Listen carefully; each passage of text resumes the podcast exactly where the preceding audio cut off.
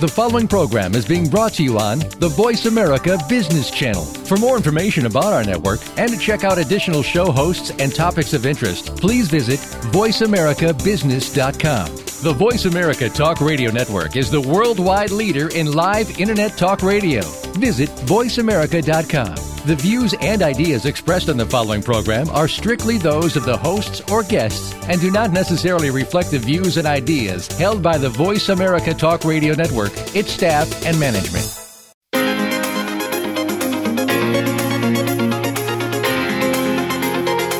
Are you ready for the next level of leadership? It's going to be here before you know it. Today's leaders need the skills, connections, and savvy to become top professionals in their fields. Welcome to Innovative Leaders Driving Thriving Organizations with Maureen Metcalf. In the next hour, you'll meet people who have become successful at the helm of some of the most respected organizations in the world, and you can become the next big success story. Now, here's your host, Maureen Metcalf. Hi, welcome to Innovative Leaders Driving Thriving Organizations. I'm your host, Maureen Metcalf. I'm the founder and CEO of Metcalf and Associates, and I work as an executive advisor a speaker, a coach, an author, and a university faculty member in now multiple universities in the US and most recently a university in Germany. I'm the lead author of nine books uh, focusing on helping leaders innovate how they lead, and they are winners of multiple international book awards. I am delighted to introduce you to Mike Morrow Fox, who is a co author and contributing author to several of those books and truly a thought partner in much of what we've done. Uh, Mike has worked for over 20 years in leading technology and human resources operations for healthcare, education, banking, and nonprofit organizations, as well as several years in university teaching. His bachelor's degree focused on industrial psychology and employee counseling, and his MBA focused on organizational leadership. He's currently completing a doctorate in educational leadership. So, certainly the theme being leadership and also just a deep rigor and commitment to good thinking and good theory in this space. So, I'm honored to have him as a collaborator and also a guest on this show. So, by way of thinking about how we frame the show, my focus personally in doing the show is helping leaders update or innovate their leadership thinking and behavior in service of responding to the massive amount of change we are facing as a society.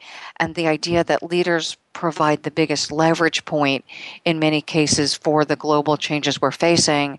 And if we as leaders aren't updating how we lead, the outcomes we generate will certainly be suboptimal compared to what we have the, the opportunity to do. So I hope that everyone hears something today from Mike that you are able to try on, implement. Either if you hear you're doing something that we would consider a bad boss, consider how you might refine it. And if you're doing things that we are suggesting as good bosses, pass them on to other people with whom you work. So, Mike is going to talk to us a little bit about what is a bad boss, uh, as opposed to we often talk about what are good leaders. So this is the counterpoint to that. How do I know if I am one? And what is the antidote if I am one? And how do I not only develop myself but other people around me? So Mike, why don't you give us a little bit more about yourself and then about this idea of bad bosses? Well, thank you, Maureen. It's a pleasure to be with you today, and uh, I'm very excited about the topic.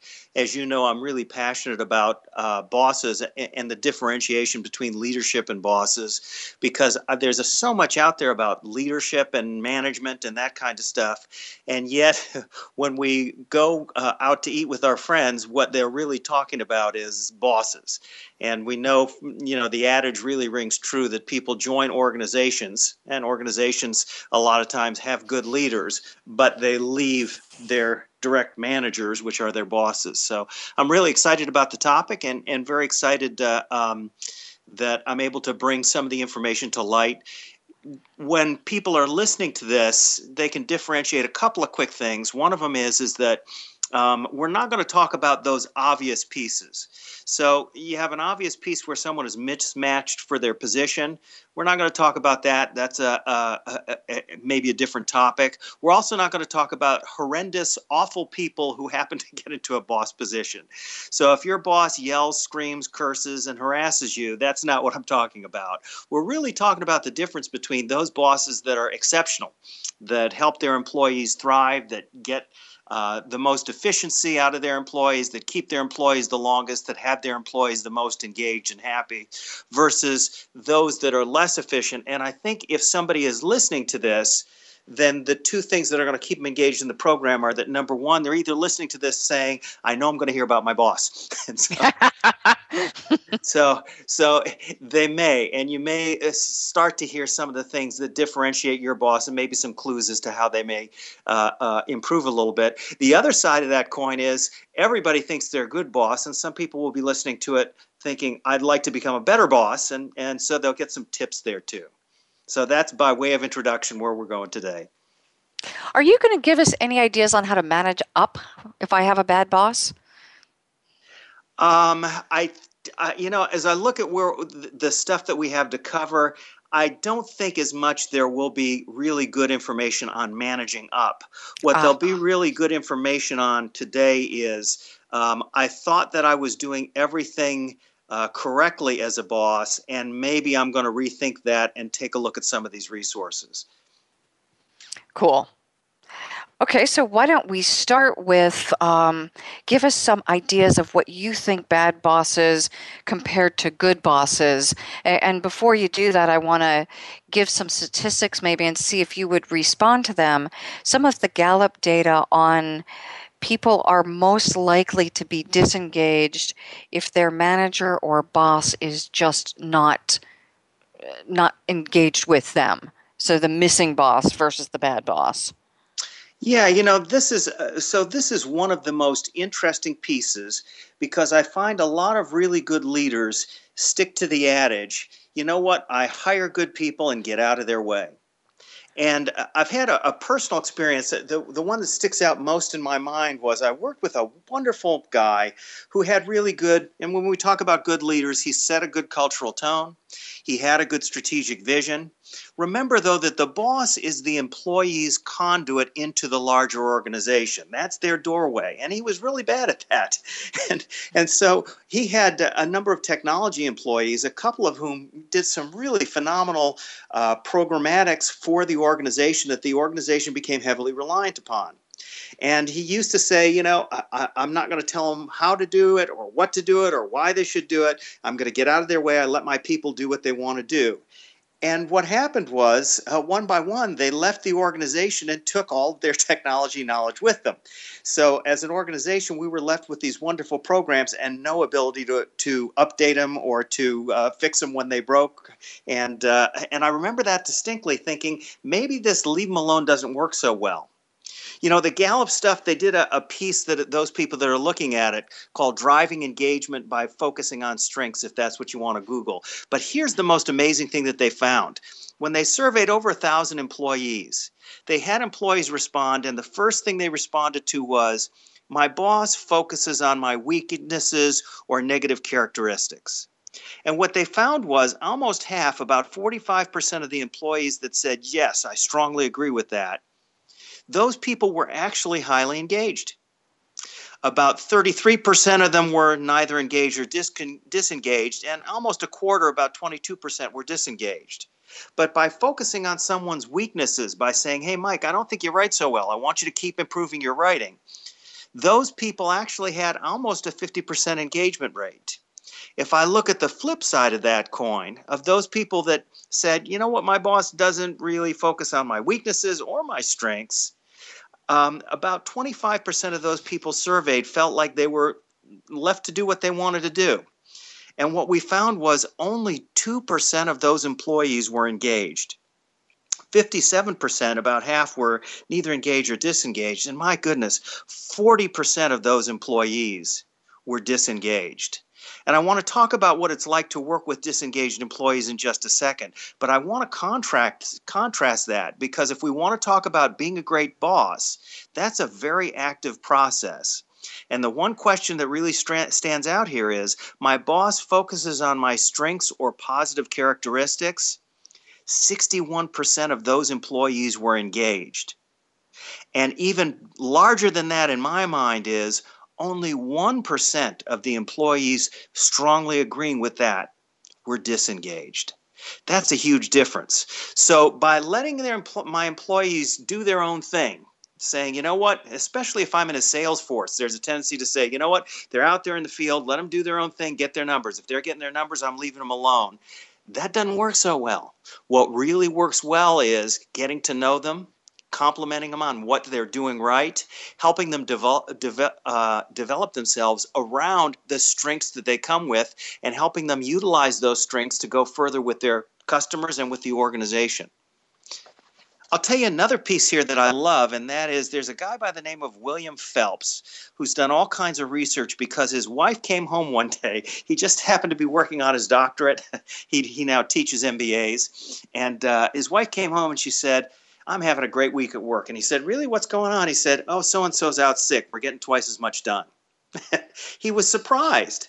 And so he did some research. And the research that he did, there was a wonderful piece published that was called How, When, and Why Bad Apples Spoil the Barrel Negative mm. Group Members and Dysfunctional Groups. So these disengaged employees, what happens is Felps and a group studied them, and what he found was when they got a, an actor to play a disengaged employee, and he had three specific disengagements that they did, what he found was that almost universally those groups had 30% lower productivity than the groups that didn't have a disengaged employee. What his wife intuitively felt was, you know, when we had this negative guy going, "Oh, that's already been done," or "or um, that won't work," or those sorts of things. When we have those disengaged employees around, they draw the whole group down. And the best way to make sure, as a boss, that I don't have my employees dealing with those disengaged employees is to focus on my um, employees' strengths. I've got six times greater engagement rates than those people who were left to do their own thing, and only 1% disengagement rates. And that's a huge, uh, uh, for a lot of bosses, that's a huge change in mindset. So, one, I need to be, if I were to do one thing as a boss, it would be connecting with their strengths. And then the other thing I heard was that employees who are actively disruptive not only am I causing a problem by not being engaged, but allowing the disruptors uh, then again significantly contributes to the downward spiral. Yeah, both of those things are absolutely correct.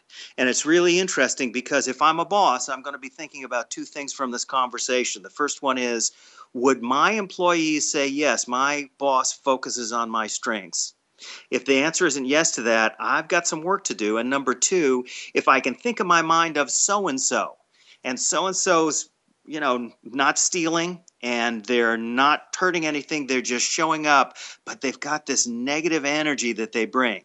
You know, I, I they, they their mantra is I don't uh, uh, live to work; I work to live, and they've got kind of this negative air. And then, I, or what the, I can the I can't. The people yeah. who just can't. We can't. That can't. It won't work. Yep. They draw. They draw the entire group down. They take away the innovation, the creativity, and the energy of the group. And the research is by about thirty percent. Thirty percent. So that's yeah. a number to remember. Then that that we've got this. If kind of the the cascading impact. If I'm a disengaged boss. And maybe not that i intend to leave people lo- alone but my belief system is i've hired smart people so of course they're going to get it done.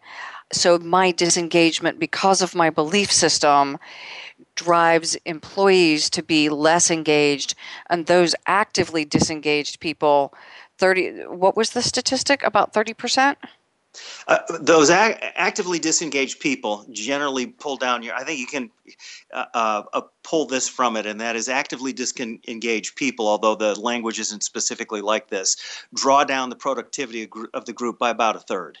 Uh, so it's it's a big deal to just let your employees do their thing, and especially if they're doing their thing is coming in, being negative, and going home. So instead of hiring more people, I could just get the ones who are there more engaged by 30%. Yes. That would be equivalent to adding a third more staff. That's absolutely correct.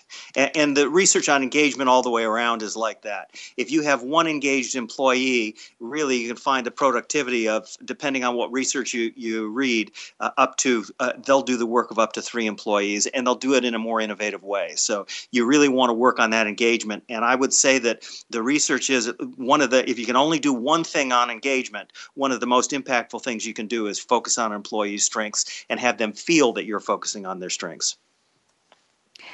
So let me just clarify employee engaged employees can do up to the work of three people.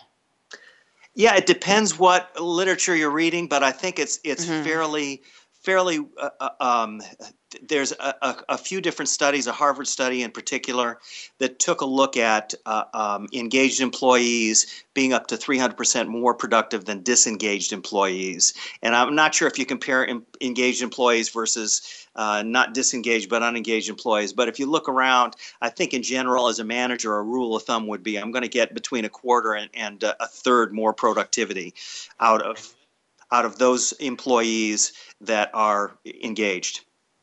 So I know we spent a lot of time on this one. We're going to go to break shortly, but I just want to recap because this this sounds significant to me. If I am feeling like we're doing more with less and all that stuff, and we're, I, I haven't talked to anyone who says we have enough people. We probably have too many, uh, unless they've lost business and they have to reduce headcount. So if I am in the bucket, like most people, that I have more to do than reasonable human beings can ever get done, my biggest lever for for limited additional cost is focusing on my employee strengths. Yeah. And that doesn't cost me any money. It just means I'm change some behavior. That's an interesting uh, uh, way to look at it, but I, I, think that that's very fair. Yeah, absolutely. You know, it's funny too. I, I, know we're moving into break, but I'll just say that a lot of companies are now instituting development plans as part of their uh, um, year annual reviews, and mm-hmm. most of those development plans focuses on weaknesses. If employees felt those development plans were focusing on and developing strengths and could feel that pulled through throughout the course of the year, it would be interesting. But uh, if you look at the research, I would not be surprised to find, again, you would get a bounce in productivity from those employees. That's a great thought to end on. We will be back from break momentarily. We are uh, Innovative Leaders Driving Thriving Organizations. We are joined today by Mike Morrow Fox, co author of the Innovative Leadership book series. We'll be right back. Have you friended us on Facebook yet? Why not? Just go to facebook.com forward slash voice America or search for the keywords voice America. Once you are part of our Facebook network, you'll receive daily messages about what's happening with our shows, this week's featured guests, and new happenings at the Voice America Talk Radio Network. And you can add your voice to the always active discussions on our timeline. Just go to facebook.com forward slash voice America or search for voice America. Metcalf and Associates is a management consulting and leadership development firm dedicated to helping leaders, their management teams, and their organizations implement innovative leadership and business practices to help create market differentiation necessary to thrive in this rapidly changing environment. As the author of eight award winning leadership books, Maureen Metcalf and her associates are positioned to help you and your organization grow and thrive. Visit metcalf associates.com.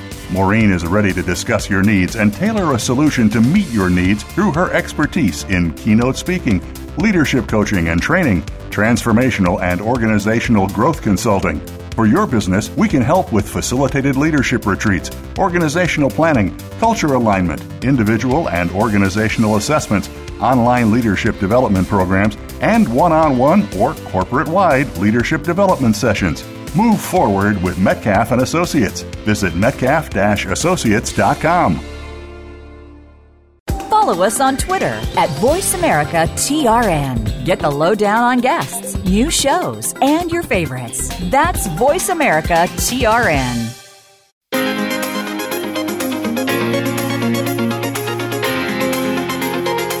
You are listening to Innovative Leaders Driving Thriving Organizations. To reach Maureen Metcalf or her guest today, please call in to 1 866 472 5790. That's 1 866 472 5790. Or send an email to info at metcalf associates.com. Now, back to this week's program.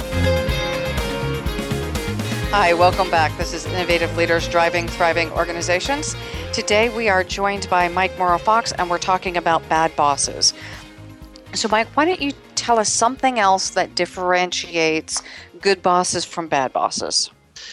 Uh, well, another one that pops out of the research pretty clearly is an interesting one, and I bet you run into this with your practice all the time a lot of people are really busy with day to day operations. And so, a lot of times, uh, uh, what a boss will focus on, maybe 90% of their time, is what's going on in the day to day and keeping the day to day rolling. I don't know if that's what you find within your practice, but that's what I find a lot when I'm dealing with consulting. I, I do, and most people think that's their job. And they think that's the, the whole of their job, not a key component, but there are additional things I need to focus on. So some clients will come to me and say, Help me learn to be more strategic, because I know that's part of my job too. So tell us what great bosses do. Well, it's interesting because what we find is a few different things about great bosses. So uh, when I, I find somebody and they say, you know, I really, or or as I not that they say, but as they evaluate what they're doing over the course of their 40, 50, 60 hour week, really great bosses are only dealing with their operations maybe about uh, uh, 60% of that time. What they're doing with the other 40% of that time is number one, uh, really good bosses are dealing with developing their employees. So, the Corporate Leadership Council has done a study, and what they found was that the most effective organizations have their leaders spend 30% more time on issues dealing with developing employees than those lower productivity and lower profitability organizations. That's a big deal. So one of the things as you're dealing with cl- uh, customers is, or, or um, consulting is, is that you have to ask how much time are you spending actively working on the agendas and developing your employees? some specific clients, some people seem to almost be pre wired that, of course, part of what I do is ongoing improvement. Others seem like it's something I value, but it never takes front seat. It continues to get bumped off my agenda. So I look at organizations like Andersen Consulting, Accenture, where it was built into the fabric of the organization that we spent I think it was two weeks a year, if not more, in training at the training center, receiving training. As we hit manager and senior manager and above, we also spent time delivering training at their centers. And also built in was we we had news feeds every morning. It was just if you weren't learning in that organization, you were actively avoiding learning. And I think that's great. I, I mean, those organizations, especially during today's uh, climate of business, those organizations tend to do the best. However, I want to take it a step further. And you're talking about trainings, which are formal events, and you're talking about mm-hmm. learning and calls and that kind of stuff. But the question is, how much time is the boss relate spending relating with the employee and working with the employee? Because again i may be going to training and learning a bunch of technical skills that's all great stuff but yeah. what we find is for those employees and, and, those organizations that are of the highest caliber, their boss is actually spending time with them. You know, it's an interesting thing that Malcolm Knowles did a, a bunch of research to find what's the difference between adult learners and uh, younger learners because there's a big difference in the way that they learn. And of 4 mm-hmm. characteristics, one that he found was that adult learners need to be involved in the planning of their learning. And okay. in his in his writing, what he talks a little bit about is really that you have to get to the why are we doing this and what are we trying to accomplish so that they can set their own table in the learning experience. And the same thing is true of work. Since work really involves these days in particular a lot of change management, a really good boss versus even what we'll call, I would say, a bad boss is someone who is constantly saying, hey, here's what we're doing. And by the way, here's why we're doing it. How does this affect you? What do you think about it? And really has a dialogue with their employees. So, again, to go back to what would I do if I'm a good boss? I sit down, we do development plans. So, here are my goals for the year. To, and to deliver on these goals, I have to develop in these ways. In addition, I have personal goals for next steps and whatever else. I am also committing to building on my strengths and dealing with any deficiencies this additional set of goals. Is that kind of what you're saying? That's a part of it. Uh, uh, and again, you're bringing in some good points. So there's, for example, a formal part like my development planning that might happen during an annual review time. But from year to year, between those development plans, how are we relating? How is the employee and the the boss really having a, a, a, dialogue, a relationship? Does my opinion really seem to count because I'm asked it a number of different times? Does my boss really uh, uh, uh, value me as a person as well as someone who brings in numbers? And again, we'll have a lot of people listening who are in sales organizations. And, and, these are huge issues because when I talk with salespeople and I interview in companies to find out what's going on with uh, with their employees, what a lot of them tell me is, I just do what I'm told, or you know, I, I make my numbers, they leave me alone, and they're waiting for that next job where they're going to take their customers and whatever. If they get a two percent higher commission, they're gone because they don't have any conduit into the organization. So what I'm really saying here is, is that you're right. The training events are huge.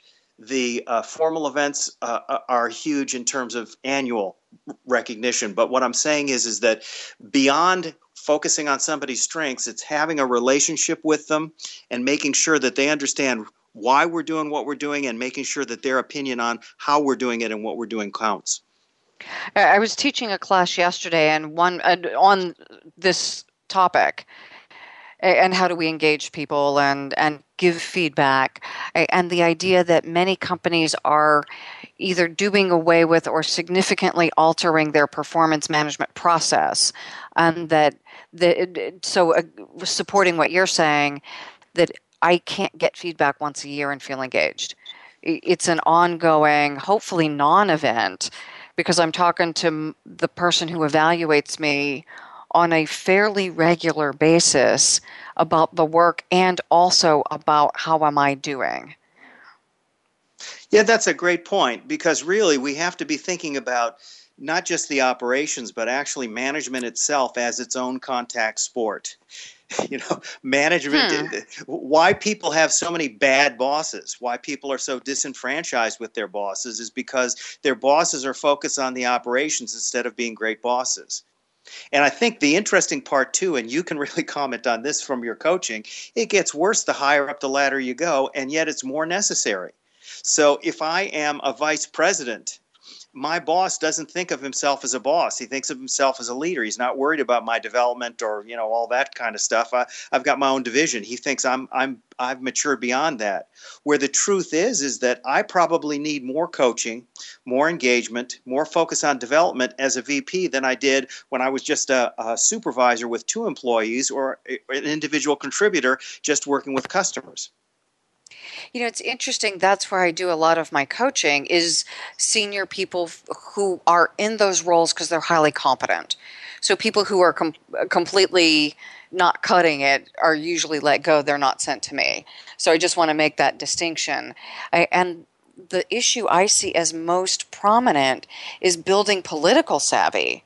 And I I need a guide if I one it's the skill of political savvy and a appreciation for it, but also your point about conduit to the organization. I need input to to build my algorithm to be more savvy. Yeah, I think that's great. Uh, the way that I try and frame it with my leadership clients too is that one of the most important things they can be really focusing on is am I helping my employees build their confidence? I should have that as one of my goals. Everybody who I manage should feel more confident when mm. they leave my employ than they did before. Uh-huh. And if they're leaving even more competent but not more confident, we lose. You know, you, uh, you and I, I know, have done some work, and, and we talk about Ray Kurzweil.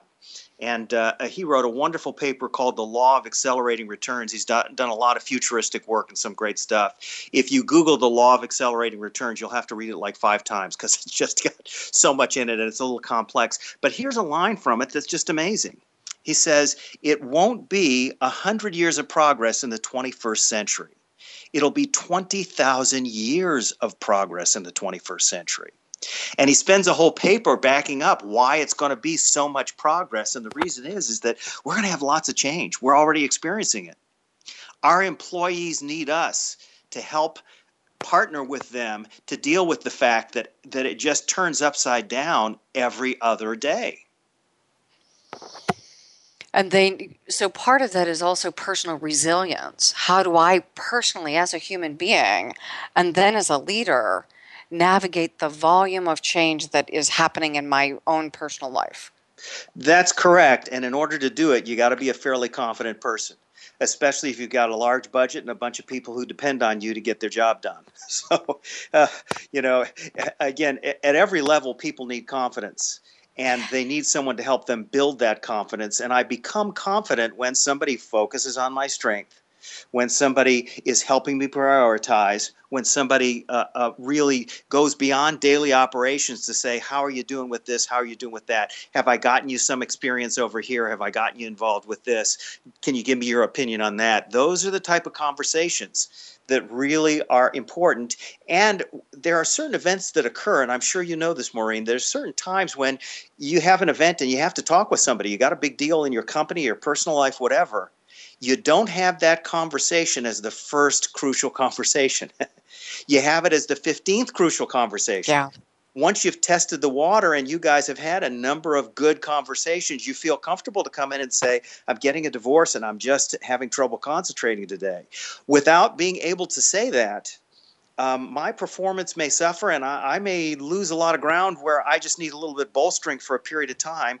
And yet, I don't have the, the comfort level to say that, the confidence to go through it, unless I've had four or five really close discussions with my boss so that I feel a comfort level to, to get at that. For me, the guidance I give is where at all possible, it shouldn't be a crucial conversation. If I'm having the conversations early and often, eh, now some stuff will go off the rails, but mostly, and it's my personal approach, is if you and I are talking, I can say, hey, Mike, this was upsetting to me, or something like that. And we then talk about how do we course correct. Maybe I'm being too sensitive, but but it's a relatively minor adjustment given that we have built a foundation of trust. Yeah, and I think that's a, a very good way to put it because it really is that foundation of trust that, that really builds everything from it. But as, as a, uh, a boss, I'm constantly really thinking to myself, uh, because I've got a lot of ideas, I've got a lot of things that, that I have to get done, and a lot of things that I want to get done. So I'm constantly asking myself, how much space am I taking up in this relationship? And if I'm taking up a lot of space, nobody feels confident. They, they, they go and do what they're told, they go and do what they think I want, but they really haven't developed themselves. If I pull myself out of that, or if they pull themselves out of that, are they more confident people? It's really a worthwhile question to ask because that's at the core of engagement and development. I have another question, and it's going to be a longer question, so I'd like to do it after break. It is confidence versus egotistical versus humble? Because I think it can be confusing. I want people to be confident but humble. I, and how do those, is that a quick is that something we can answer quickly or pick up later? Uh, let, us uh, give it a shot and talk a little bit about it. I think it's a worthwhile discussion to have. Okay, so so we talk about I it is my role to build confident employees and I completely agree and yet there have been times that I have attempted to help people be confident and what results is egotistical not confident yeah you know and, and I struggle with this a little bit too because on the flip side of humility uh, one of the things that I always have to be aware of as a boss is that there are some folks who are uh, uh, humble in, in a way that's not helpful for them or the organization. And in particular, I think that, that we've seen some good research come out right now that uh, uh, women in particular tend to be humble and not lean into things and allow somebody else to take it as opposed to uh, uh, talking up their own strengths or going in where they can do a better job. And and so mm-hmm. again, I, I, think that's why some of this is so important that we really focus on confidence. So you've talked about you've tried to help somebody become confident, and unfortunately, they've gone off the rails and become egotistical. And I think that that certainly is the fear of a lot of managers um, we'll talk about recognition, I think, as, as we end today a little bit, which is another strong piece of this that's interesting, how strong it is. But I, I think your, your point is one that a lot of people have as a fear. If I try and help somebody uh, uh, feel more confident, how do I avoid them becoming egotistical? And, and I know we're moving into break, so maybe we'll talk about that for a couple minutes after break. Great, thank you. So we'll be right back. This is Maureen Metcalf and Mike Morrow Fox, innovative leaders driving thriving organizations. And today our focus is bad bosses.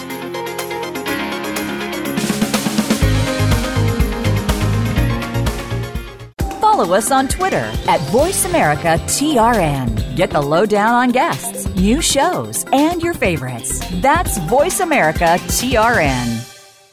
Metcalf and Associates is a management consulting and leadership development firm dedicated to helping leaders, their management teams, and their organizations implement innovative leadership and business practices to help create market differentiation necessary to thrive in this rapidly changing environment. As the author of eight award winning leadership books, Maureen Metcalf and her associates are positioned to help you and your organization grow and thrive. Visit metcalf associates.com. Maureen is ready to discuss your needs and tailor a solution to meet your needs through her expertise in keynote speaking, leadership coaching and training, transformational and organizational growth consulting. For your business, we can help with facilitated leadership retreats, organizational planning, culture alignment, individual and organizational assessments, online leadership development programs, and one on one or corporate wide leadership development sessions. Move forward with Metcalf and Associates. Visit metcalf-associates.com. Have you friended us on Facebook yet? Why not? Just go to facebook.com forward slash voice America or search for the keywords voice America. Once you are part of our Facebook network, you'll receive daily messages about what's happening with our shows, this week's featured guests, and new happenings at the Voice America Talk Radio Network. And you can add your voice to the always active discussions on our timeline. Just go to facebook.com forward slash voice America or search for voice America.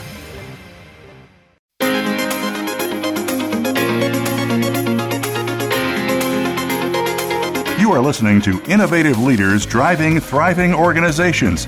To reach Maureen Metcalf or her guest today, please call in to 1 866 472 5790. That's 1 866 472 5790. Or send an email to info at metcalf associates.com. Now, back to this week's program. Welcome back. This is Maureen Metcalf and Mike Morrow Fox, Innovative Leaders Driving Thriving Organizations. Mike has been talking about bad bosses, characteristics of them, and also the correlating what does a great boss look like. At this point, he was he was referencing how do I help employees build confidence? And my question was confidence on occasion turns into egotism. So it's confidence kind of run amok. and the flip side is humility run amok means I'm almost invisible, even though I could be brilliant in making a large contribution. So, how help me understand, Mike, a little bit more about your recommendations with regard to balancing and, and working with this kind of polarity. Yeah, and I really appreciate the topic because one of the concerns that comes up all the time around recognition or strengths based development or building confidence is I'm just going to have these big headed employees who are going to run around, do the wrong thing, and feel great about themselves rather than focusing on their work. And that's a very real concern of a number of people. So let's talk about where humility and confidence uh, uh, intersect one of the ways that they intersect is is that uh, people who are both humble and confident at the same time really do a lot of back and forth checking. So I may lean into a problem, but the way that I lean into it is not to take control of it, micromanage it, or force it. The way that I lean into it is to say, I have an idea, what do you think? And to then have a critical analysis that's enough to, to get us to the next step. So, what I'm going to be doing is helping my employees become confident in their ability to facilitate critical analysis, to facilitate rewarding other people, to to feel comfortable in what they know, but also to be confident in what they don't know. Because really humble, confident people say, you know, that's a great point. Can we research this or can I rely on you for this because it's not my strong suit? So you're saying that if, if I am co- truly confident, not fake confident, then I am comfortable enough in my own abilities and also to acknowledge my gaps and seek input. That's exactly correct. And and, uh, and so what we do is is that there's a learning that takes place back and forth between the boss and the employee. If I'm turning out a bunch of egotists, then what I'm learning as a boss is is that I'm probably not developing very well. that that it, so so I'm just I'm thinking of that. this conversation this morning. At the same time, the employees may be mislearning, and it's it's a back and forth. But by focusing on somebody's strengths, that doesn't mean that I don't also, when unfortunately there's something going on, I don't address it. It means that my employees know that I can tell that they are really good at developing relationships with their customers, if they are. And that I'm primarily focused on that strength and utilizing it in a number of different ways. And when they're not showing up on time or their paperwork isn't good or any one of those ancillary things are there, we're discussing them. We're dealing mm-hmm. with them but they really feel like, yeah, that stuff is going on, but my boss really is focusing on my strengths. And and as well, my boss feels comfortable for me to take the wheel for a while. That's where the confidence comes from. My boss knows that I'll ask the good questions and facilitate the good group and th- do those sorts of things. So in the beginning, I'm confident because I'm flying under somebody else's flag. They're helping me feel like I can't do it too wrong. And mm-hmm. in the mm-hmm. end, they're able to fly under their own flag and teach somebody else to fly under somebody else's flag. So I, I think that it's it's a founded fear because as a boss, I may not be so good yet at helping employees gain that that blend of true confidence and humility. But as I get better at it and they get better at it, that's what you end up with. And it's a really worthwhile thing because if I ask myself, are my employees becoming more confident because they're working for me? If I think to myself, they wouldn't say yes to that, I've got a problem as a boss. They're probably not as productive as they should be. They're not as happy. They're not as engaged. And they're not going to be able to assume the leadership mantle when both of us move to the next level. Well, and it's what inhibits both of us from moving to the next level. Absolutely. Which kind of brings us into the next piece here, and that is one of the differentiators between really good bosses and those that aren't so good are recognition. You know, go ahead. Oh, I was just going to say so. So let's talk a little bit more about recognition. Yeah. So so there's been a couple of really good studies. Um, uh, uh, I'm looking here for a uh, Towers Watson um, has done a couple of really big ones. One that they've got that's a reference for people listening is tracking people priorities and trends in high performance companies. It's a mouthful, but if you're tracking people and priorities, you Google that. What you're going to find is is looking across a variety of different uh, business groups. Uh, 26 different companies over a five year study. There were four differentiators between those companies that did extremely well and those that didn't. Three of them make sense. You know, one of them is leadership, one of them is career development, one of them is empowerment. And I think a lot of managers know that. But rewards and recognition was the fourth. And for those great companies, my supervisor values my contribution, and this company makes adequate use of recognition and rewards other than money to encourage good performance. Those are key indicators for great bosses and great companies. A lot of bosses are afraid to do too much recognition. You know, everybody gets a trophy, but we got to make it special. But what we'll find is for transformational leaders, they don't wait until you uh, uh, get that big sale to reward you. They're constantly involved in rewarding and recognizing on a formal and informal level. Okay, so recognize on a formal and informal. So, what's an informal level? The informal level is we have our conference call, and I started by saying, you know, I just want to take a second and say, I know Maureen put in an extra five hours with that customer on a Saturday, and I just uh, a polite round of applause because I know she's always going that extra mile, and I appreciate it. So, w- with one of my clients, we do a quarterly leadership team for a couple of cohorts, and we start with wins. It's that stuff. Yes. And here's the, the key for people who are listening when was the last time I did that? Because if it was more than a week or two ago, it's too long. Great bosses are doing that on a regular basis. They're catching their employees doing something special and rewarding for it. And it's not a quid pro quo reward, that's transactional bosses. For those people that are uh, uh really effective bosses, for the greatest leaders and the greatest bossers, what, what they're doing is they're constantly noticing somebody's doing something that's either great or above and beyond, and they're bringing it up. So one of the the pieces of guidance I give most often, and it's coming out of positive psychology, is as a as a leader or a boss, I should be making six compliments a day, six positive statements.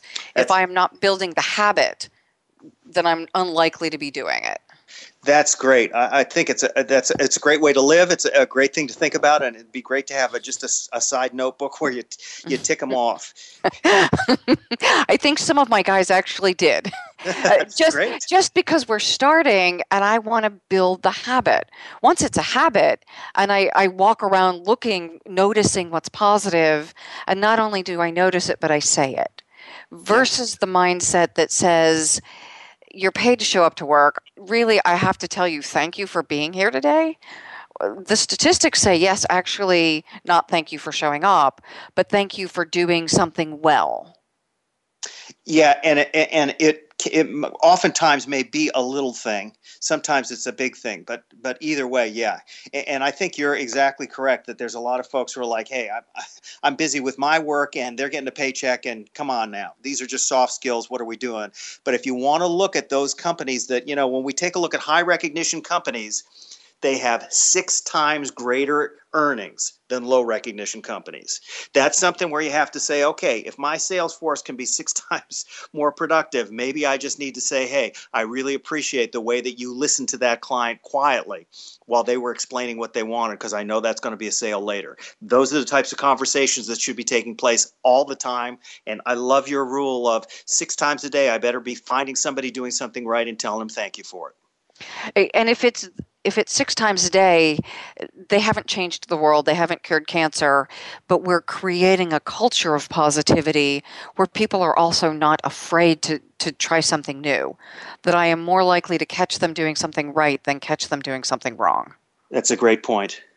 So then it gets ties into the feedback where I can say, hey, you know, I really value what you're doing, and it would help if you notched this one up a little bit rather than now it's not a crucial conversation, it's a passing conversation. Absolutely. So, what else about great bosses? Well, I think we've covered a lot of it and, and, kind of bundled it together. But if we take a look at the research, you know what we've really said today is there's four things I can focus on. If my boss, if my employee doesn't think that I'm focusing on their strengths, I've got work to do. If my employee doesn't feel like they're more confident because they're working to me, I've got work to do. If my employee hasn't been recognized on a regular basis, I've got work to do. And and by the way, they have to feel like they've been recognized on a regular basis. And uh, um, uh, if I am not involving my employee in regular conversations, asking their opinion and, and getting their ideas, I've got work to do. Now, I think the next phase of this, then, Maureen, is okay, if I've got work to do, what is that work and how do I do it? So let's go there. Well, So I, I think that there's a, a big six in terms of becoming a better boss.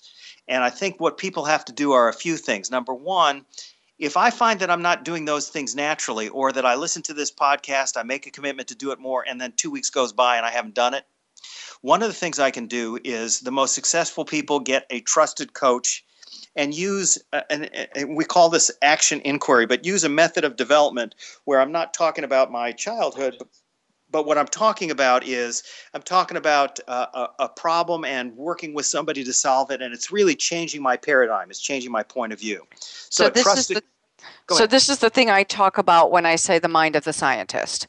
That yeah. I have a hypothesis, I I try a new behavior, and I learn from it. Yeah, and if your your audience was to Google Action Inquiry, there's a lot of really good stuff on it. But I'm looking for someone who I can trust, who can do an who can really help me with Action Inquiry as a method of development.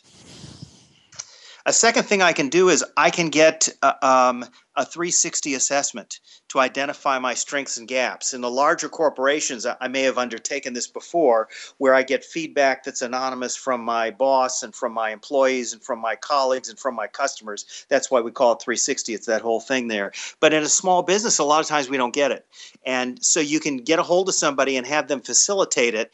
And, and someone who knows about 360s, you can do them through SurveyMonkey. And, uh, uh, or you can get a formal one from one of the larger organizations either way, getting that feedback will really help me change a paradigm and really help me understand what what may be going on that's keeping me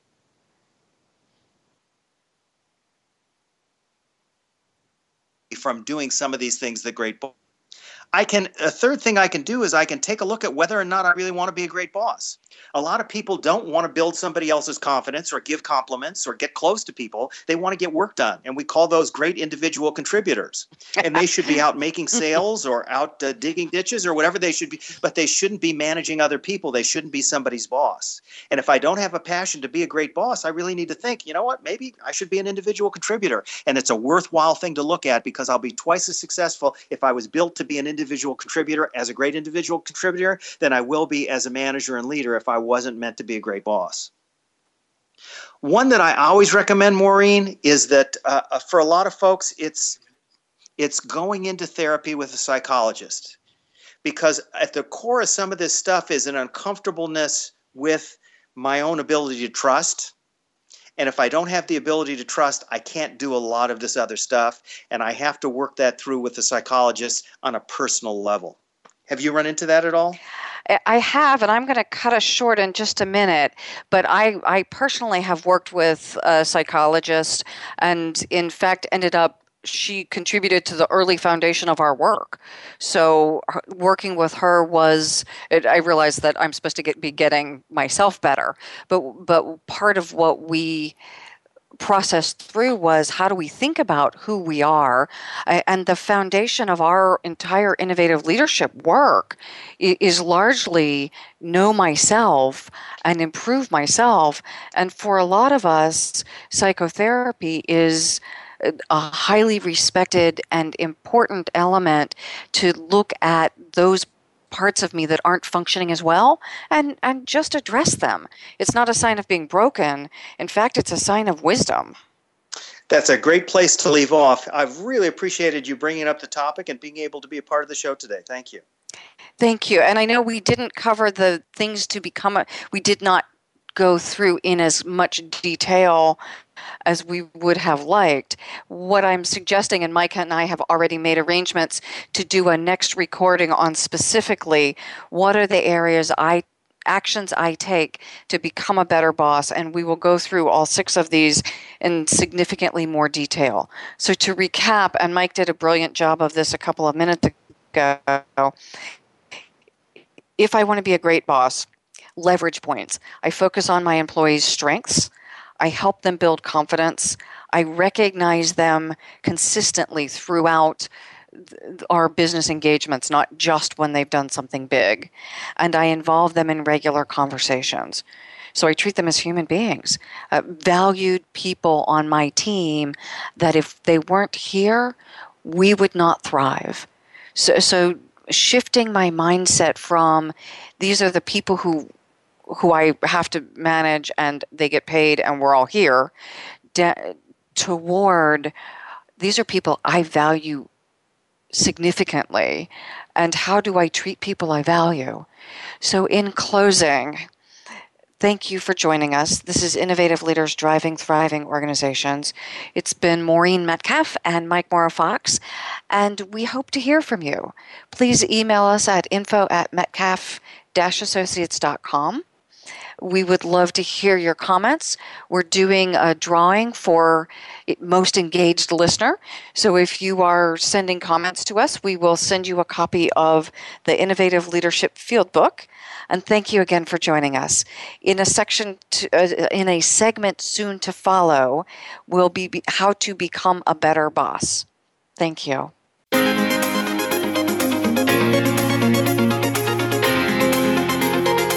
Thank you again for joining us this week. Please tune in for another edition of Innovative Leaders Driving Thriving Organizations with Maureen Metcalf next Tuesday at 11 a.m. Pacific Time, 2 p.m. Eastern Time on the Voice America Business Channel. We hope to see you here next week.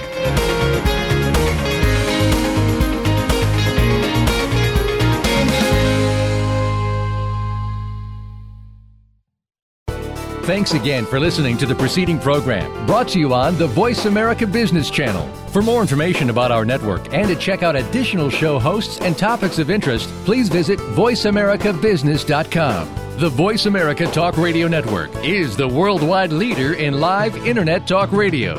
Visit VoiceAmerica.com. The views and ideas expressed on the preceding program are strictly those of the hosts or guests and do not necessarily reflect the views and ideas held by Voice America Talk Radio Network, its staff, and management.